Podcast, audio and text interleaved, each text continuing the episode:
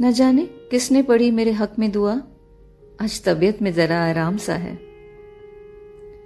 कभी नीम सी ज़िंदगी, कभी नमक सी ज़िंदगी।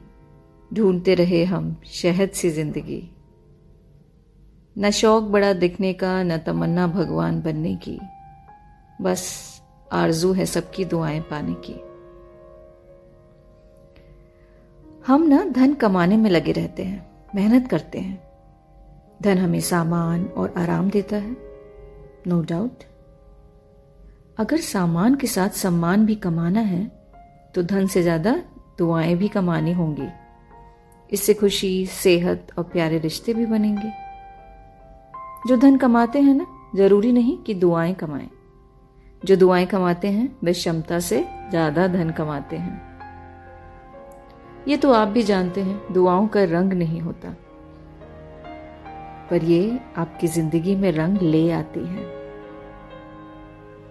तो दोस्तों, दुआ है हमारी कि आप भी खुश रहें, मुस्कुराते रहें।